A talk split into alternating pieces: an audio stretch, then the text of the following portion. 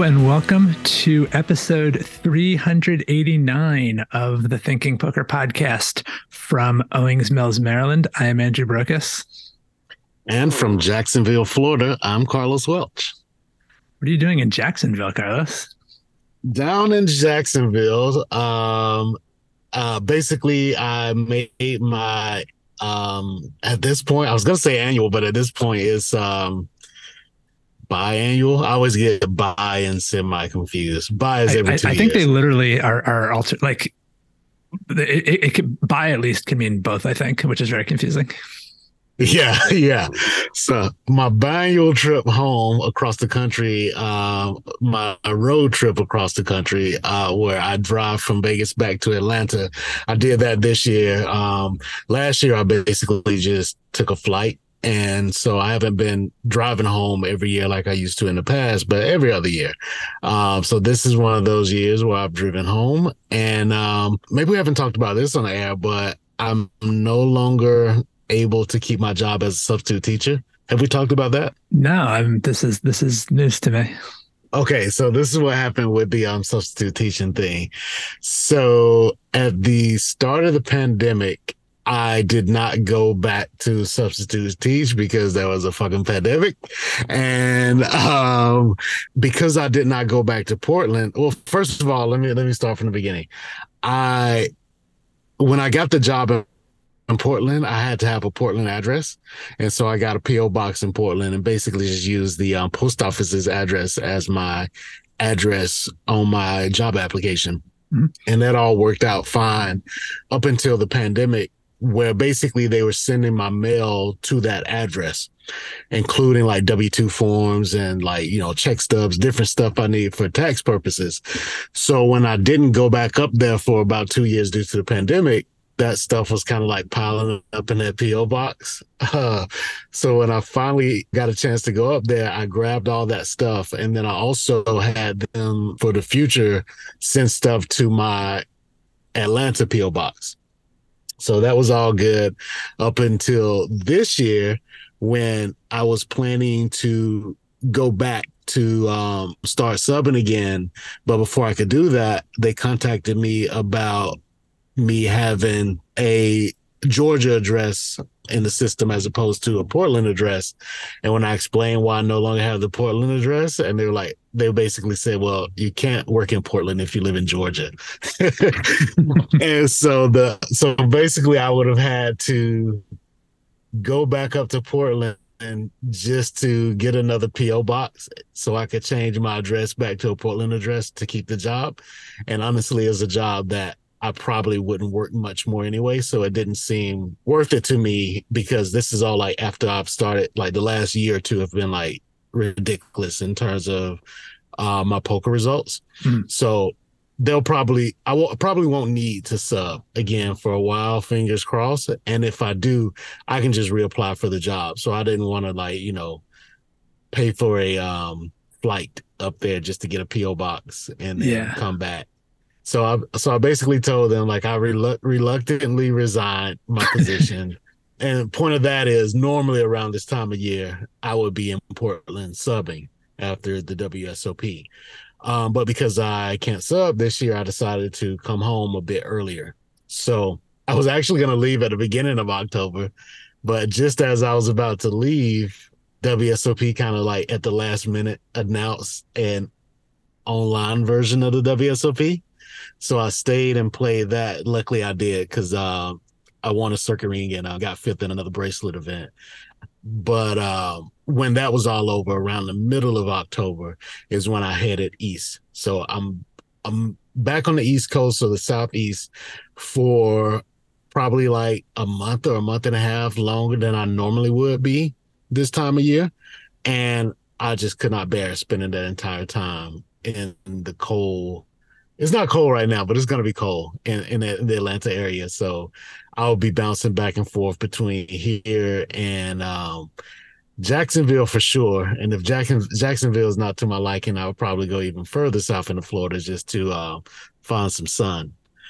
uh, so I will be in the area. And while I was here, I figured I would play on the um, Best Bet live stream. So Best Bet Jacksonville is a card room down here, not a casino, but I think it's primarily just poker. And I think they got like, I don't know, they, you know, these these places that have like poker on one side and then like other casino games on the other side, but not slot machines.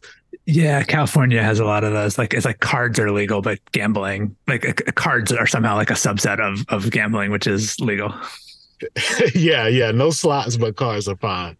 Uh, so it's one of those deals, and uh, they do a live stream that seems easier to get on than some of the other live streams out there, and also they stream more games than most places I've seen. So I figured I would um, give it a shot, and it was pretty easy to get on. In fact, I could have played twice, but I only wanted to play once.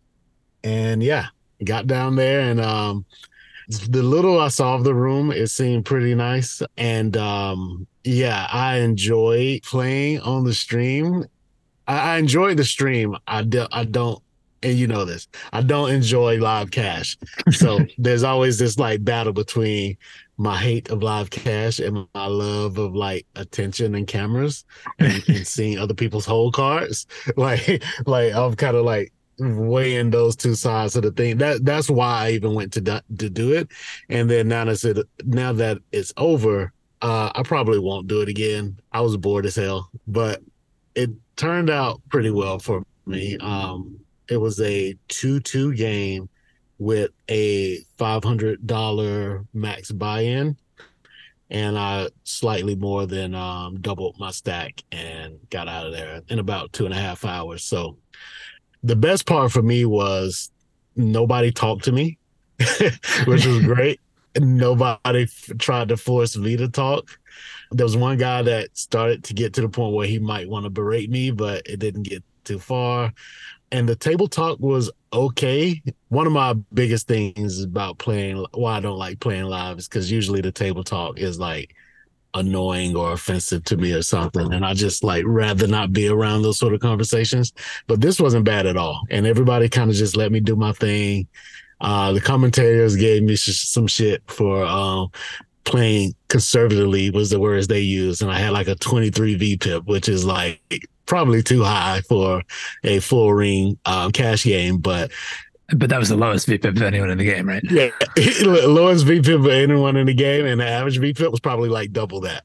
So only in these live streams can you play more hands than theoretically you should be able to, and still be considered the table nit. Yeah. Um, but it wasn't like you know um, a negative they did say they might vote me off the island. Those are the guys' exact words: "Vote me off the island for not playing hands." Uh, but not.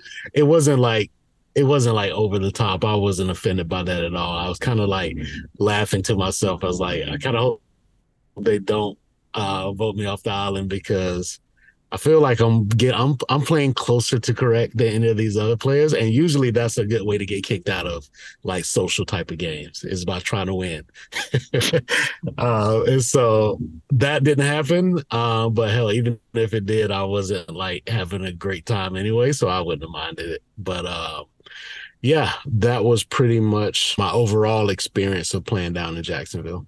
Now, was that something where kind of anyone could show up and just be like, "Hey, I would like to play in this in this dream game," or did you have to pull a rank of be like, "Do you know who I am? I'm V. Carlos Welch." No, no, I didn't have to um, do that, and I think pretty much anybody can get in. I actually like that's that's kind of a double edged sword sword in that I thought maybe I would have to do that, and I thought when you go to sign up that you would have to do like a bio sheet or something to like see why they would want you on there. No, it was none of that. In fact, this is kind of what I mean by the double edged sword. When I got there, I played for two and a half hours and the whole time I was there, before I got there and also after I left, not a single person knew who I was. Not a single person said anything to me. And that can be a good or bad thing in terms of like for me personally, like you know, being an introvert is great. But for me, you know, publicly as someone who needs to like market myself as a poker coach or, you know, as a um, poker personality, it's kind of a bad thing to um, be on the stream with a decent number of viewers and nobody knows me, even in the chat. Like nobody in the chat knew me either. So Uh, this was kind of like the days back before I was the Carlos Welch, was which was kind of nice, kind of nice to kind of fly on the radar that way. But part of me wanting to do these sort of things is to raise my public profile, and that didn't happen at all. If anything, it probably lowered it because I play like such a nit, according to the um, commentators. Uh, is is this available like as a replay on YouTube if if listeners would like to see you play? or see you not play, I guess, with your conservative 23% VPIP. yeah, it's funny because I just uh, put the uh, link into the Patreon. One of the uh, Patreon um, subscribers asked for it, and I dropped the link in and said I played for two and a half hours, but you know I didn't play very many hands. And another one joked that uh, can you just clip the two hands you play instead of making us watch the whole two and a half hours? That's very good. yeah, it's basically it's not that far from the it's not that far from the truth either. Um, but yeah, it's like it's a weird world, man. Poker poker is a weird world in that for a lot of people who desperately need poker coaching, they would not want to hire me uh, because basically I would tell them to kind of nit it up like I did in that environment. And that's just not what they want to do. So I think my students and people who kind of already know me and understand why I only played a quarter of the hands. uh, I was the, the people who understand why that's the case. They would uh, enjoy and appreciate um, watching the stream and basically, if anything, those guys can watch the stream and point out mistakes that other people are making. Um, because um, there was like one guy with like a 60% VPIP or something. And of course, he was like, is, is that too much? Star of the stream. yeah, yeah, probably about four times too much. And he, he he was like the star of the stream, and like all the commentators knew him, and like I'm pretty sure everybody in chat loved him.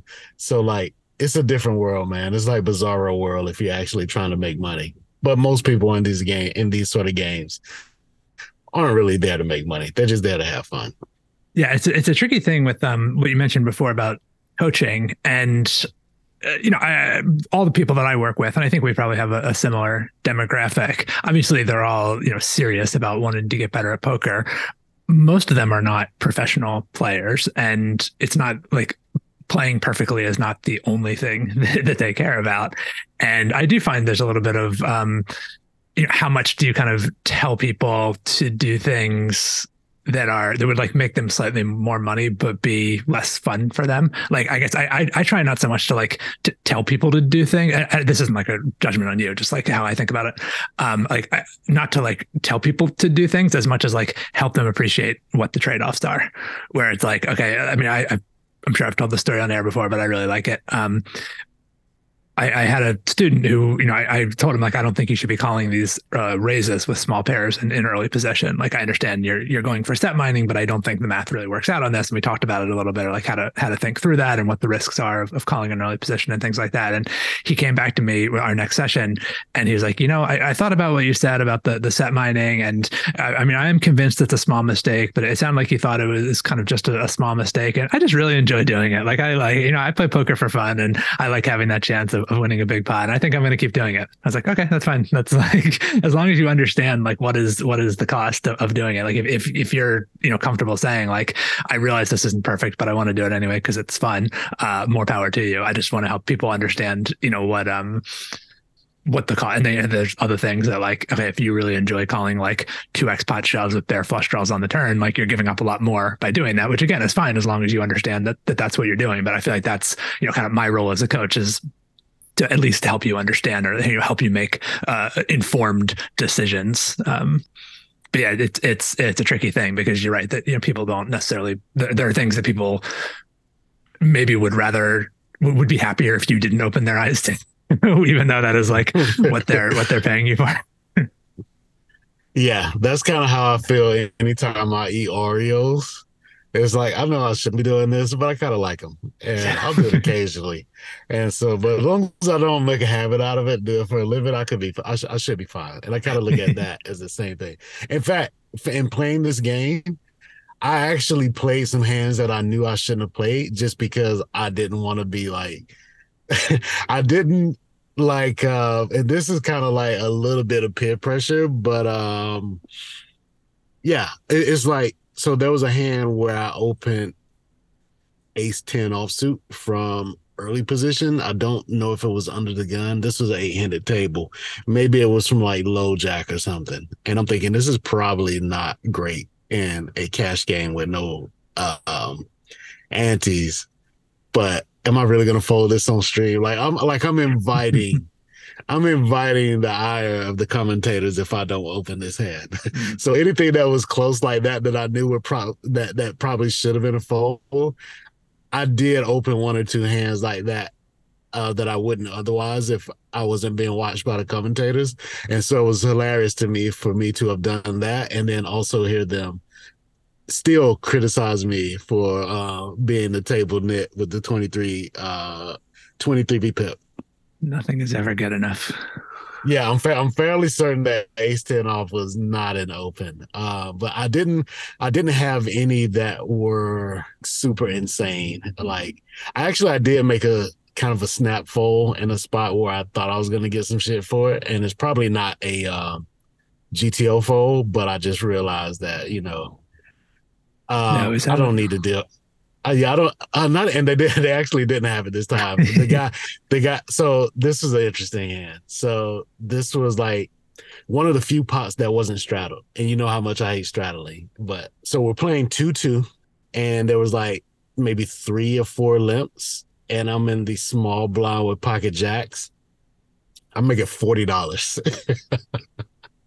I'm making forty dollars into a pot of like 10 maybe. Got two callers. um, and it was a king high rainbow board. And I just check folded to the second guy's bet. And I don't think that's going to be GTO approved, but I just realized like these people are just going to give it away when I actually have a strong hand.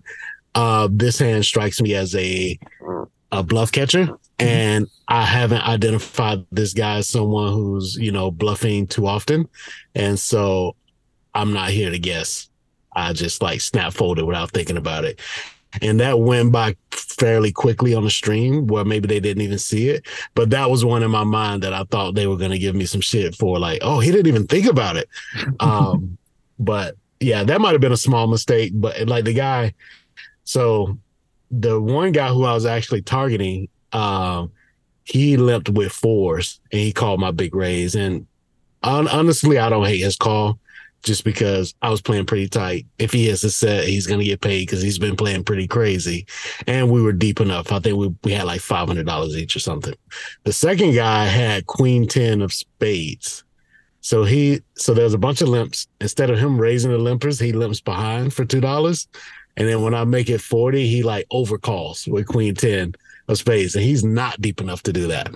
And the board came like king eight five or something. It was like a really dry board with no spade. I check the guy with the pocket fours checks, and then this guy who hasn't been doing much so far decides to bluff with queen ten of spades. And in my mind, I was thinking what you said. This guy probably always has it. He probably just has a king here or like some sort of draw that he's gonna like continue betting later. And I'm not gonna call twice, so I'm not even gonna call once. But apparently he had like a you know complete airball bluff in that spot. But this is where I would say a bad fold is better than a bad call because I think he's way more likely to have a king there than like queen ten of spades. Um, but I was actually, if the other guy bet, I probably would check, call him down all three streets with second pair just because he was going off. Uh, but I hadn't seen that from this uh, the guy who actually won the hand yet. So well, I mean, you've also got just like the multi-way dynamic of if if the, the guy with fours bets, if, if I'm following the action correctly, if the guy with fours bets, then the other player folds and it's back on you closing the action versus the scenario you were actually in. The queen 10 bets, actions on you, and there's still the other player who, I mean, in retrospect, we find out he had fours, but you still have that other player behind you. So, uh, I mean, I feel like if, if folding jacks is a mistake there, it's it's got to be a quite small one um, with with another player yet to act behind you as well. Yeah, especially with a player like this guy, because honestly, if so, he had pocket fours and the bottom card is like a five. If he had like ace five, he probably would have called that dude's bet.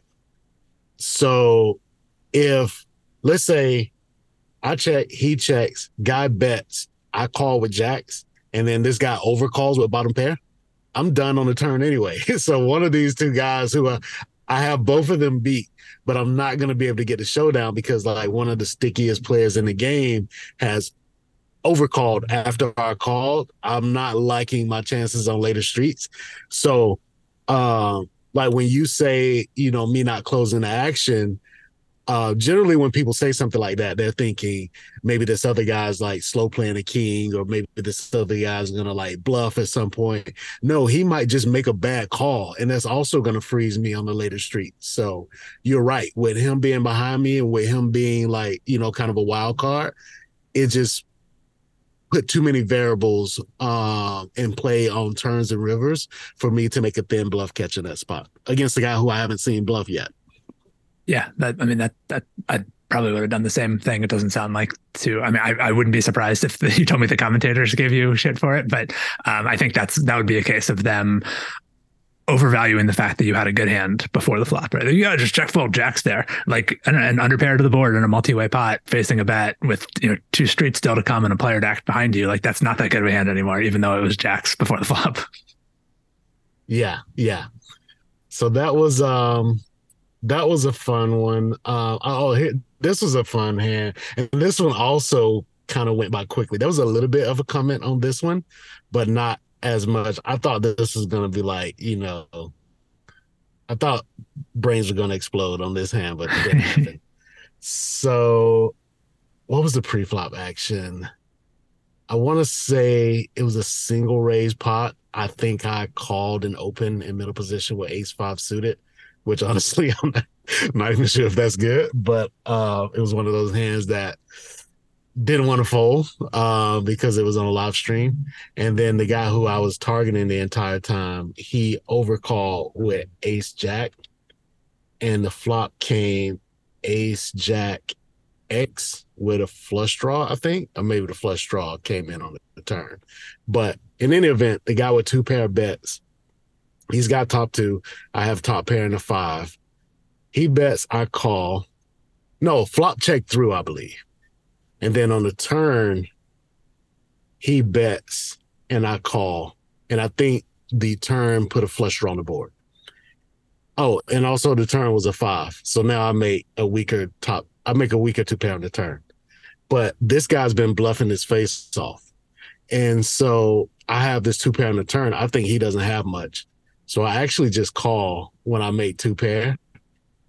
And then on the river, the flush comes in and he makes a small bet. Uh, and I actually make a small raise with the worst two pair, and he like snap folded and started telling the table this kind of what I meant about like a guy was getting ready to berate me, but he didn't take it too far. He like snap folded and he was like telling the girl next to him that um, um clearly this net has a flush. he's like, like he's like, he's like, he's like, he's like, what else could it be? What else could it be? And he like, and in my mind, I'm thinking like, okay, this guy is either bluffing his face off and he has nothing, but if he like river bottom pair or something, he's probably bad enough to call a small raise. So although the flush guy there, I actually raised my weaker two pair for value for very small size, and he snap folded top two. And when I saw this is a little bit embarrassing. you might, if you watch the stream, you might notice this. When he snap folded and I saw his hand, my thought was, get these chips out of the pot as soon as possible before he, before you know he claims that he called or something. uh, and I was I was stacking my chips so fast that I forgot to tip the dealer. And then for like the for like the next thirty minutes to an hour, I was trying to like remind myself like, did I tip that dealer in that hand? I don't think I tipped that guy. So before so before I left, uh, I made sure like as I was leaving, I just like tipped him, uh, just randomly tipped him just in case I didn't tip him at the time. And then when I went back and watched the stream, I think I, I didn't tip him um in the hand. So yeah, that happened. uh, but but yeah, it was funny. Like I almost panicked when I saw his hand, and I'm thinking because like I don't, you know, I don't pay enough attention at the table in terms of like because like mentally I'm trying to like not be there. So sometimes I'm like sort of like deep in my thoughts about the game and I'm not paying attention to the environment. Mm. So when I saw his hand flip over, I wasn't 100% sure if he had called or folded. But then when I saw the dealer start to grab his hand and like the, the dealer's actions kind of led on to me that he had folded. That and the fact that he was, you know, kind of semi berating me to that lady. And when I was like realized like, oh shit, he didn't call, I was like, fuck, let me get these chips out of here for, before they find a way to take it from me. Yeah. Yeah. And the commentators kind of like commented on that hand, but they didn't understand what was going on there either. And in fact, they said that um they basically said that I bluffed the guy and as if I was trying to bluff them. So they didn't realize I was just going for a thin value raise against a guy who was giving it away. And that the, their commentary on that hand maybe lasted like five seconds. But anytime somebody get in like aces versus kings pre, that's like the most exciting thing they've ever seen in their life. I'll just say quickly on, on the tipping thing. I think you handled that well. And the, the reason I'm highlighting that is because it is a thing that I you know see come up. It, it happens often that you don't remember, you legitimately don't remember whether you tip the dealer. And I think it's much better in those cases just to err on the side, you know, like the danger of giving someone an extra dollar or whatever um, is just like pretty small because uh, you know often people will ask and my understanding is I think a lot of places they're not allowed to it's like I'm pretty sure there are rules against them like really aggressively soliciting tips. Whether like answering a question like that honestly is, is okay. Like I think a lot of people, even if it's like within the rules, I think a fair number of people are uncomfortable with that. So they'll often say like, I think sometimes they'll even say like, yes, you did. Um, it, but I think it's just like it, it puts them in, in a pretty awkward spot. And ultimately, the way I think about it is like it is our responsibility as players to tip the dealers. And like if you're not sure if you did it, then like that's kind of your slip up. And I think it's better for for you uh, or us, you know, to to address that ourselves or, or take the responsibility that on ourselves rather than putting it on the dealers to like um in, inform us or put them in an awkward spot where they have to either like decline it or do something that's maybe like might be frowned upon by their bosses or something. Yeah, yeah, because you know what? They are providing us a service that we actually want. So I definitely don't mind paying for that. Now, uh, I did have a bit of a funny experience uh, with the cocktail waitress because they are providing a service that I don't want. Uh, and when we sat down for the stream, the cocktail waitress said, "Okay, so this place charges for drinks. You don't get free drinks while you play, but if you're playing on the live stream, the first drink is free." And so that was like her selling point to get me to like you know get a free water that I would have to pay her a dollar for. Yeah. And uh, I was like, she was like, uh, would you like a free drink? I was like, no, I'm good. Oh, you don't want water or anything? Like, no, I'm good. you know, it's free. I was like, no, I'm good. I was like, yeah, it's free, but it's actually going to cost me a dollar, and this is not a service I want. So I think I pissed her off by not by not taking the free drink. Hashtag Nate Gas. I'm sorry, man. Ma'am, I had water before I left home. I'm good but yeah, if anybody's gonna go back and watch this stream, I should apologize for the spoilers. Um, but it is kind of cool to uh, discuss the um, experience and like some of the um, hands. Like for the most part, I was primarily just folding because they were making like ridiculous um, straddles from various positions. I think you can straddle under the gun and also from the button. Um, and then almost every hand's multi-way. Nobody's three betting. It's just like it's kind of a weird situation. And that sort of environment is going to um, have me play fairly tight. So honestly, I ended up playing 23% of hands. I think I probably should have played like 15. But I did get a hand where I opened uh, I opened Kings early position. Uh, and I believe I believe that was a straddle and I like I 4xed it because that's what everybody else was doing and they didn't seem to um, care that my raise size was big or that my range was tight or that I was open under the gun and they were going to give it away anyway. Mm-hmm. So I opened the guy who I've been tar- targeting the entire game, three bets me with tens, gets back around to me. I just call I'm already the net opening on the gun. I don't want to four bet on top of that. Um, Sorry, what did you say your hand was? Pocket kings. Okay. And he's kind of an aggressive player who's uh, been bluffing a lot. So I just want to keep all his air in the range. I call the board is like seven, seven deuce or something, some very low board. He makes a bet. It's kind of a small bet. I call. Uh, it's probably a decent size for that drier board. And then luckily the turn card is another low card.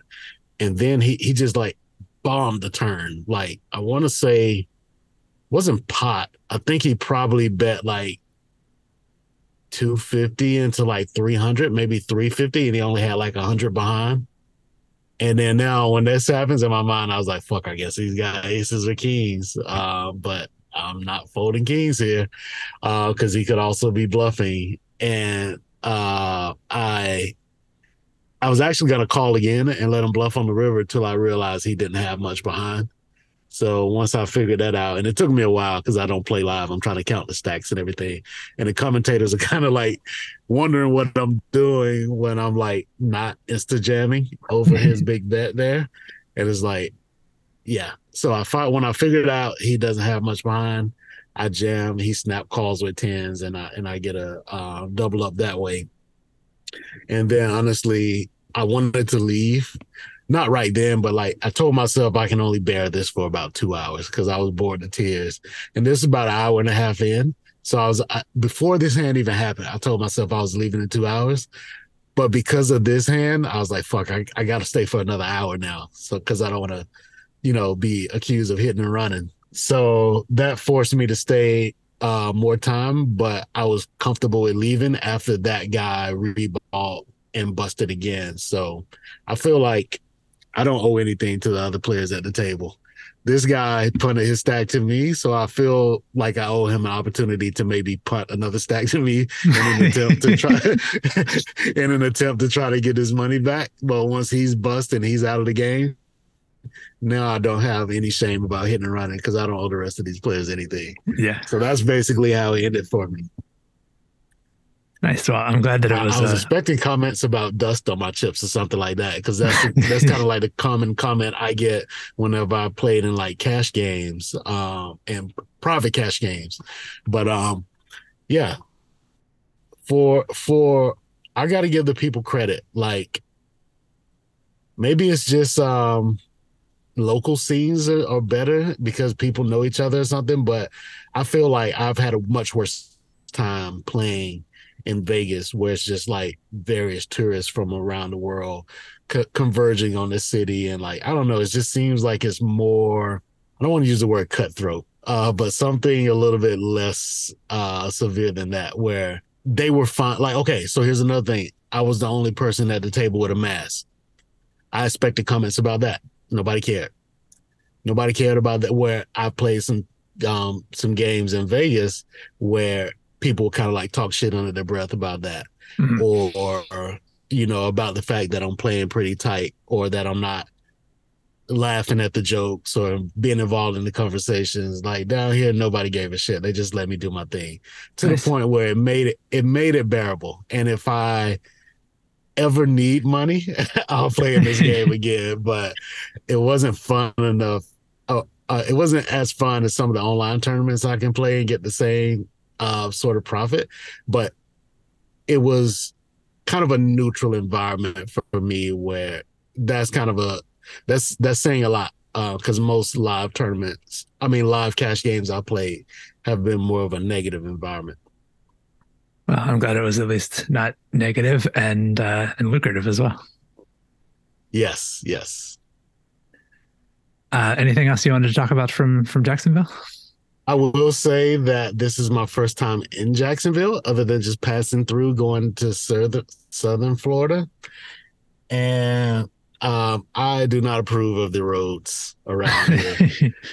the driving in Jacksonville like up until I got to Jacksonville, I would say it's been like a three-way tie between Houston, Dallas, and San Antonio about how hard it is for a non-local to drive on those um, interstates or expressways. I don't I don't know what the hell the right term is for these sort of roads.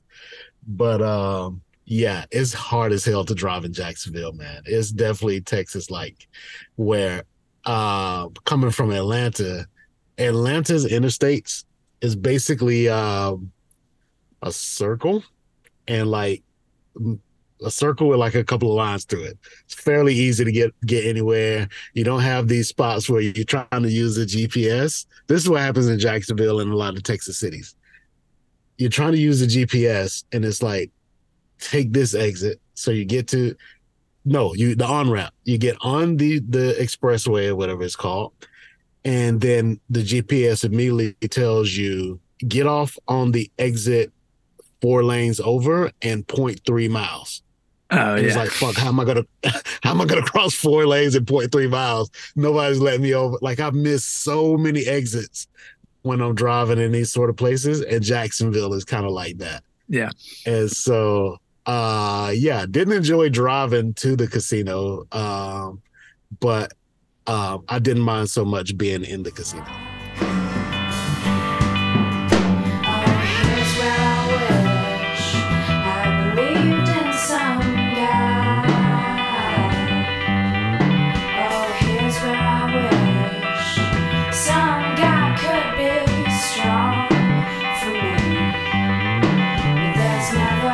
As many of you have probably heard by now, we are sponsored by GTO Wizard, which means a few things. Uh, it means that we are able to use GTO Wizard to better answer your questions and our strategy questions as well in our strategy segments and on Thinking Poker Daily, which I guess this will just be a plug on a plug.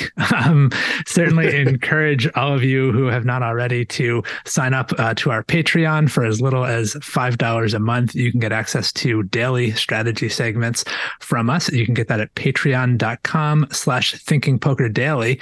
And the new perk of signing up for that is you also will be entered into uh, a drawing to win a free one month starter membership at GTO Wizard. Uh, we are going to be giving away two of those for every one of these episodes that we do. One is drawn from all of our subscribers at large, and one is drawn from our super nets. So we do have the names of the winners for this episode: uh, Joseph Fabiano and Chris Hayward. Uh, and this is exciting because these are both people that uh, I know. I guess you know, you know Chris also, but um, I know both of these folks. Joseph, in fact, is one of the very first people I ever played live poker with, uh, way back right after I graduated uh, high school when I was living in Boston. Um, he was playing in a home game that, uh, that that was how I met him, and then I guess he has gotten back into poker and is you know listener to our show. So thank you and congratulations, Joe.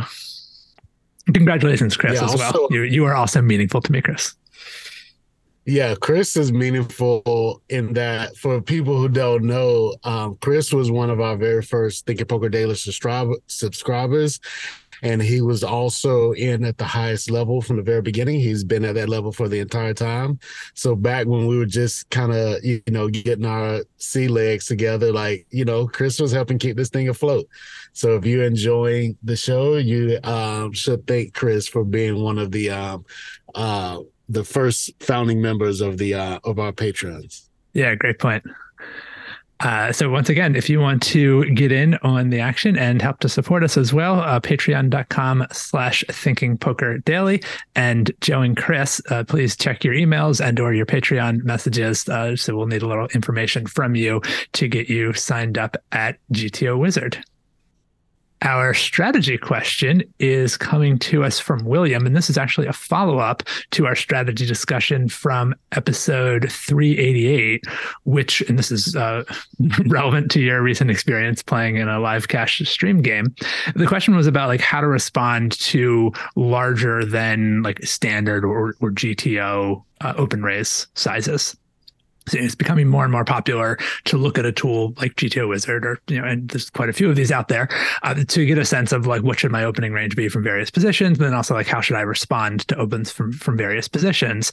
And I think you know if, if these tools are great, but you do have to know how to use them. And I think one thing that throws a lot of people off is you know a lot of these things are calibrated around like a min raise or a 2.5x raise. And if you're playing in a game where people are opening like four, five, six times the big blind, uh, you're not just going to be able to like copy and paste those, those, ranges out of GTO Wizard or anywhere else and expect that they're going to perform. Uh, I mean, it wouldn't be the end of the world, but like they're not going to perform optimally. like literally, they're they're that's not the solution. Like that's a solution to a different game than the one that, that you're currently playing.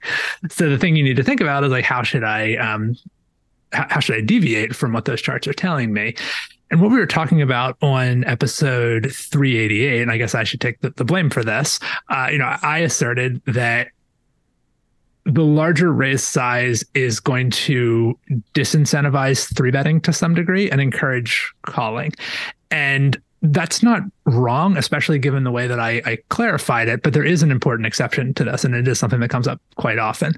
So the, the argument that I made at the time was that part of the reason when you're when you're three betting from the field, meaning from any spot other than the big blind, which is getting to our exception, when you're three betting in a spot other than the big blind, a substantial part of the work that that three bet is doing is driving out players behind you. So if the original raise is small and you just call it, now other people are starting to get a quite good price to come into the pot and, and have position on you and the original raiser. In, in the case of you know most of the players at the table, or in the case of the, the blinds, they're just getting like very good pot odds to, to come in and call.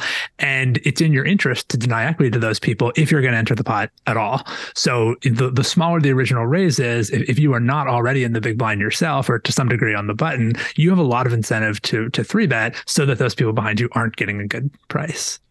Uh, but what William asked, and, someone else asked me this question uh, or a similar question as well, is when you are in the big blind, um, and, and someone even even showed me a sim to back this up. When you are in the big blind, you're actually doing more three betting and less calling compared to facing a, a smaller raise. And the way that I would explain that is that um, now there's not that incentive anymore. Like if, if you're if everyone else is folded, you're the only player left and, and, you're closing the action from the big blind, then three betting no longer has that additional value of um, of, of, pushing people out. And so in, in a heads up pot, when you when you're facing with a small raise, three betting is like somewhat less appealing than it would be from other spots because you're not pushing other people out of the pot anymore. Three betting is uh, much more about just how does your range rub up against the range of the original raiser. And calling is also very, very appealing in this spot. So, you know, when you're facing a small raise and you're in the big blind and you're closing the action, calling is just like really, really, really nice. So as as this raise starts getting larger, calling becomes somewhat less appealing from the big blind. It's not necessarily that three betting is getting better. I mean, three betting is the three bet is still more expensive, but I mean overall you're just going to be VPIPing less when you're facing a larger raise. But relatively more of your VPIPs are, are three bets now, just because calling is less. Like because the original raise is not as um is, is not as small anymore, calling becomes somewhat less good from the, the big blind, and consequently, uh, three betting becomes relatively more appealing. So yeah, it's, it's not so much that the three betting is getting better as it is that the calling is getting worse. And from other positions, that that's not true because there is like the the you don't need the three bet as much in order to discourage callers behind you because the the larger original raise size is already offering them less good price. Yeah, the other thing that kind of jumps out to me here, uh, and correct me if I'm wrong on this, is once the raise size is so big that calling becomes less appealing, you got to look for like appealing things in other areas when you're in this situation.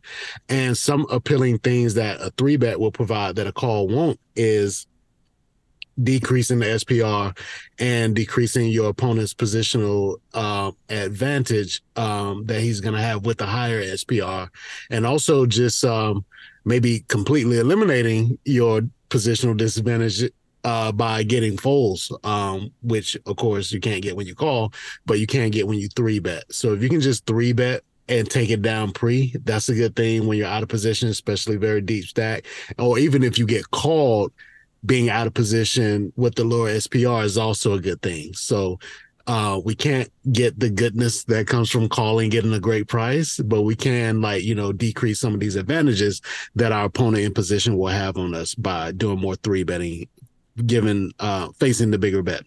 Yeah, that's a good way of putting that. Uh, so thank you, William, for that question. And I apologize if my previous response was uh, unclear or at least incomplete. Um, anything else you wanted to say on that topic? Yeah, just quickly because this kind of reminds me of something that we discussed on a uh, um, recent Thinking Poker Daily episode. I do worry when I like when we say, "Hey, if you're facing these big bets, three bet more than you call." Um, people who like to play hands might take that the wrong way and just start three betting like you know 20 or 30 percent of the uh, of, of hands or something you got to realize that you want to three bet more often than you call but that's after you've already adjust your range for the size of the open. So I don't know these exact numbers, but say if the guy min raises, you get to play, I don't know, 50% of hands, just completely pulling that number out of air. So don't take it as gospel. If the guy four X's or five X's, maybe now you only get to play 30% of hands or 20% of hands. So you still are going to fold more often, but of that range that you're playing, you're going to three bet more of that range, but you're not going to three bet more of the same 50% range you would have been play you would have been playing versus the min raise. When the first raise size is bigger, your folding range should get bigger as well. And then you just play the playing range differently um, after that point. Yeah, that that's a great point. I I, I think I said in passing like you're going to VPIP less, but I I mean I, that's really the most important thing. like when you're facing a big raise, yeah. you will VPIP less often than you will versus small raise. So yeah, I'm, I'm glad you put a point on that. Speaking of playing from the big blind, um, I actually have a hand that uh, so I've been in the habit. One of the things you can do with GTO Wizard is you can run an entire hand history through it, and, um, and like you know, after you've you've played, you can like run an entire tournament's worth of hand histories through there. And there's a few spots that it can't really generate like a good model for, but you know, it, it'll just kind of give you feedback and it'll flag hands that you could have um, you could have played better, at least that, that it thinks you could have played better. And again, like this isn't gospel. And, and I will, you know, look at the hands where it thinks I lost EV. And sometimes I'll be like, oh, no, I had a good reason for doing that. And that's fine. But then there are things that surprise me. And this is one of the ones that um, surprised me. Although I guess when I shared it with you, you were somewhat less surprised by these results. But um, it, it, surprised me that that I uh, well, I'll, I'll, just give you the hint. So this was in um, which tournament was this? I don't remember. It was it was some ACR Sunday tournament. I don't remember which one. Uh, we're we're in the money, kind of shallowly in in the money. I have twenty big blinds. Uh, I'm in the big blind. I have King ten offsuit. I also have the King of Diamonds, which will end up becoming slightly significant. Uh, average stack is probably like twenty five ish big blinds. The action folds around to the button, who has twenty three big blinds the button min raises, the small blind folds, and now the action is on me and the big blind. Uh, again, I have king ten off. I have actually I have nineteen blinds after after posting. Um, so I have nineteen blinds. I call with king ten. Is that at all controversial? Um, I don't think so. Uh, honestly, might just jam this, but I think calling is also an option here. Yeah, for what it's worth, the options that GTO Wizard is considering here are um, call three betting to five, three betting to seven, or shoving for 20. Uh, and it, it's giving call the highest EV of those with 1.24. Uh, shoving for 20 has an EV of 1.1. Um, and then, you know, folding obviously would be zero. But uh, so it it, yeah, it does prefer uh, calling to shoving. Yeah, this is one of those exact spots where you were talking about where it might suggest one thing, and then you'll say, "Oh, I have you know my reasons for doing this," and uh, and maybe those reasons aren't great on ACR because the average opponent is better. But what I find in the games that I tend to play is that people can open fairly well, but they just don't call correctly uh facing jams in these spots like you have people mm. opening the button with like 50% of the hands and when they face this jam they're calling out for like 10% so i'm jamming that almost as an exploit as against their player type but i do know i've played I've, when i first started playing on wsop.com against some better opponents and i was coming in with this strategy I was getting snapped by the kind of hands that I'm supposed to get snapped by. And yeah, in that environment, I probably would um, just call like um, GTO was suggest. Okay. Well, you know, I think calling also makes sense. The the more like confident you feel in your ability to, to play post flop and not make mistakes, um, then the more of an argument there is for calling. And I maybe had too much confidence in my ability because I uh, promptly misplayed this hand after the flop. Uh, so I did call, And the flop is Ace of Hearts, Nine of Diamonds, Eight of Diamonds. And I again have King 10 with the King of Diamonds. So I do have a backdoor flush draw for the King. Uh, it's not the nut flush draw because the ace that's on the board is not a diamond. Uh, so Ace 9 8 is the flop. I have King 10. I'm playing as Big Blind versus Button. I start with a check. I think that's not at all close on a board like this. The Button C bets one third pot. Um, I called here and I'll give you my reasons, although I will say this is a, a, small mistake where GTO Wizard is concerned, and, and, I think you were in agreement with that. Um, I was essentially just thinking like, okay, button versus big blind, you know, it's it's both people's ranges are pretty wide. I don't have a lot of ace in my range. Like I've, uh, uh, we're talking about shoving king ten pre-flop. Like most ace is going to be a good jam here, like twenty big blinds, big blind versus button. So I'm not going to have a lot of ace in my range. Period. Um, the best unpaired hands are going to be pretty good. King High is one of the best unpaired hands. I have uh, multiple backdoor straight draws. I have a backdoor flush draw. It, it, just kind of a lot of rough heuristics were kind of like this hand is, is pretty high up in my range. It seems to have decent playability on later streets. It's a small bet facing a player um, who who has a wide range. It just seemed uh, too good to fold uh, as far as I was concerned.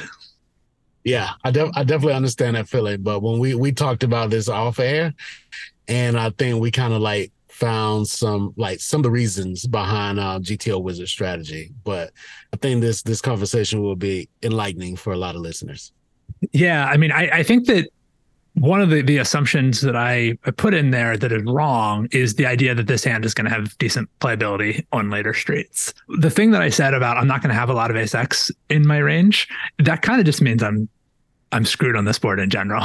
like yeah. it's very yeah. difficult for me to um you know like when I have when I have king 10 I think a useful way of, of thinking about a, a flop call is like what are you hoping for on the next street you know what what are like the best case scenarios for you on the next street so here we can kind of put that into buckets of like a king a 10 a diamond or a card that's giving me uh, an open-ended straight draw you know th- those are the various ways i could improve my hand i mean obviously there's gut shots as well but like all of those things that I rattled off there, um, I still don't have a hand I feel that good about if I face another bet. Like, let's say, you know, best case scenario, I hit the king. Um, I check, and then my opponent bets, you know, geometric away the size that would enable them to potentially shove the river. Like I already just have a bluff catcher, and a bluff catcher that's like is doing very poorly against the ace X portion of his range, and he has a lot of ace X. Like as a button raiser, he maybe open shoves some of his ace X off like twenty 23 whatever big blinds. But i mean he has a lot of ace x in his range and i don't have any. And so i have very little. So he just gets to do a lot of betting here. And like even if he's doing a lot of bluffing um it's still just like i can't really realize my equity that well with king 10 because against the, the value portion of his range i am drawing very very thinly. And you know if the turn is a diamond or the turn gives me an open-ended straight draw like i can try to I mean, check call again or check shove.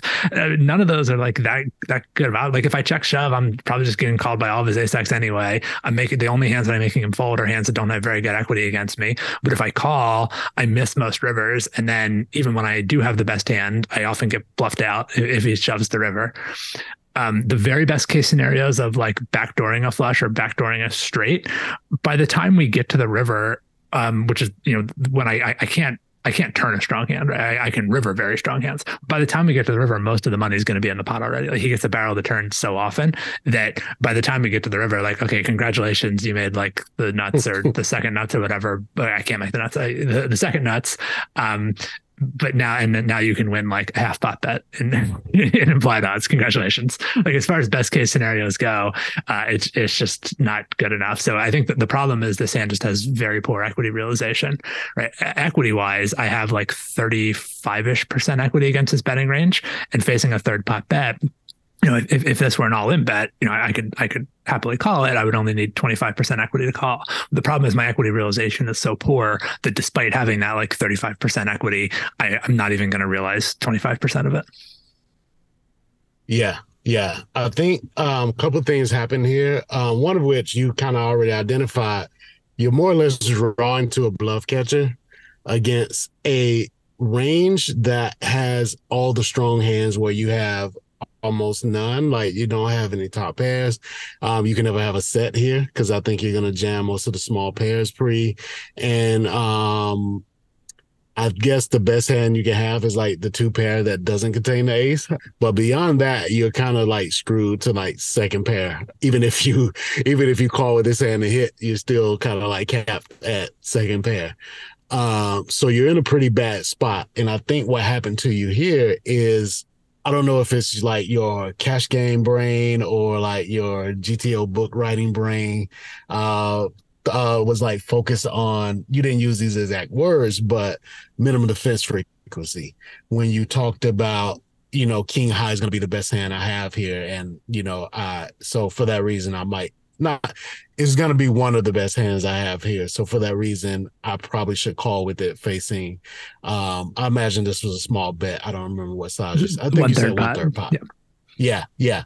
So one thing that we talked about off of the podcast is um when you have almost no good hands in your range and your opponent has all the good hands in his range and he has a positional advantage you don't need to meet minimum defense frequency because his advantage is just so strong that you uh, um uh, he just gets to overperform his equity. In fact, another thing that we talked about on a recent uh, Thinking Poker Daily episode that I kind of like warned the listeners about would have been helpful for you here as well, which is uh, one of my rules of thumb is don't try so hard to win a pot that you're not supposed to win.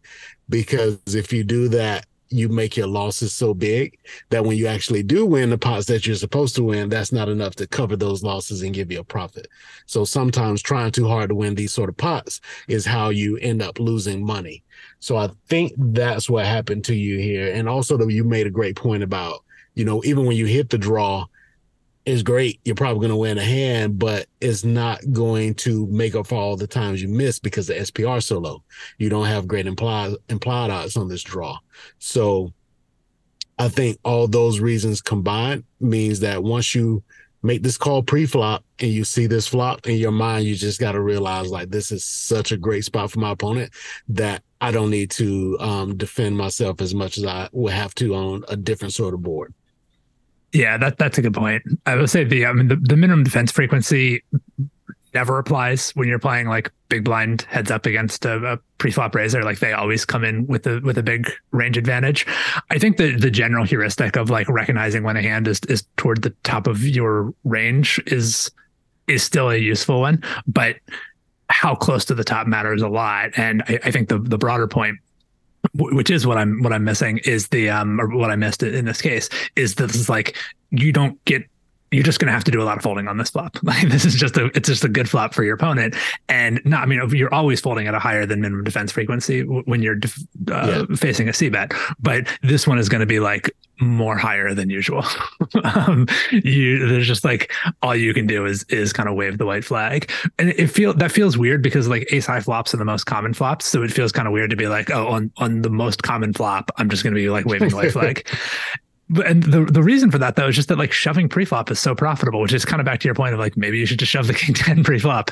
Like it's just e- even knowing that like if you did actually have an ace, your implied odds would be like pretty decent on an ace high board. Like if, if your opponent does correctly, just like bet quite often on these boards and does a lot of bluffing, obviously like ace high or you know uh, having a pair of basis where you're blocking their value hands is going to be a lot more uh, valuable as a call down than having like king high or even like second pair. Um, so even knowing that like okay, it's going to be like kind of profitable to just peel with uh, I don't know ace three offsuit and like check call on ace high boards or something. It's still it's like even more profitable to shove those hands pre-flop. This is like the power of getting all in pre-flop and being able to shove and have that fold equity, especially in a tournament where you you'd um you really value the like shoving is the lower variance option. I think that's a it's a weird thing to wrap your head around because you're like you're putting all your chips in the pot. But what I'm signing up for here is just like pretty consistently losing one big blind, sometimes as in this case, like losing another third pot bet as a result of like a, a thin, arguably bad uh, flop call. I you know I ended up folding to a bet on a blank turn.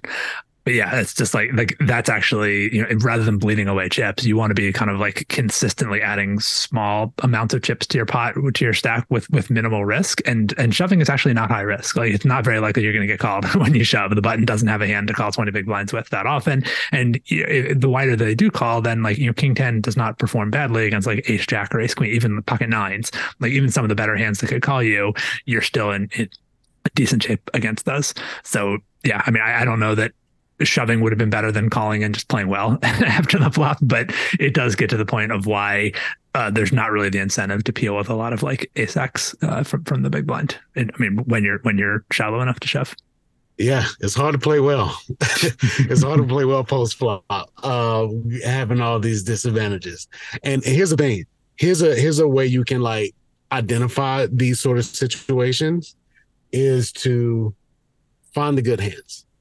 You get to the flop, you see this flop, and you just I just like kind of rattle off in your head like the the first 10, like the first nut, second nuts, third nuts, all the way down to like 10.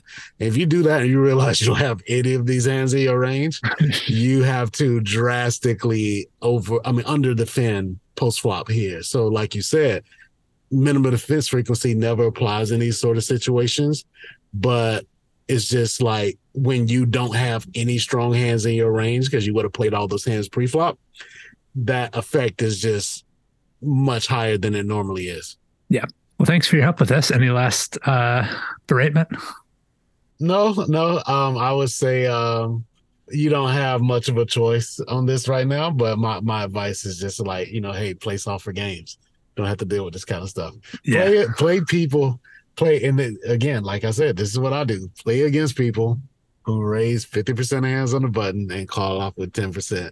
You can probably jam three deuce off on those people properly. Yeah. Well, thank you for your help. Thank you, everyone, for listening. And once again, you can support us at patreon.com slash thinking poker daily and you get great strategy segments like this uh, as many as five days a week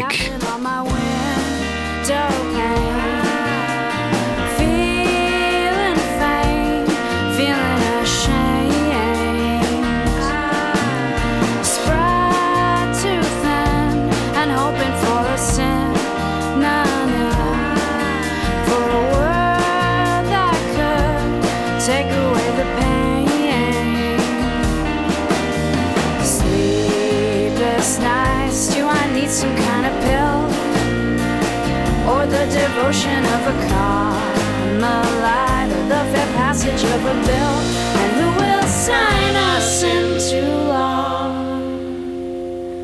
I know you won't, you won't, you won't, you won't, will you? You won't, you won't, you won't, you won't, will you? You won't, you won't.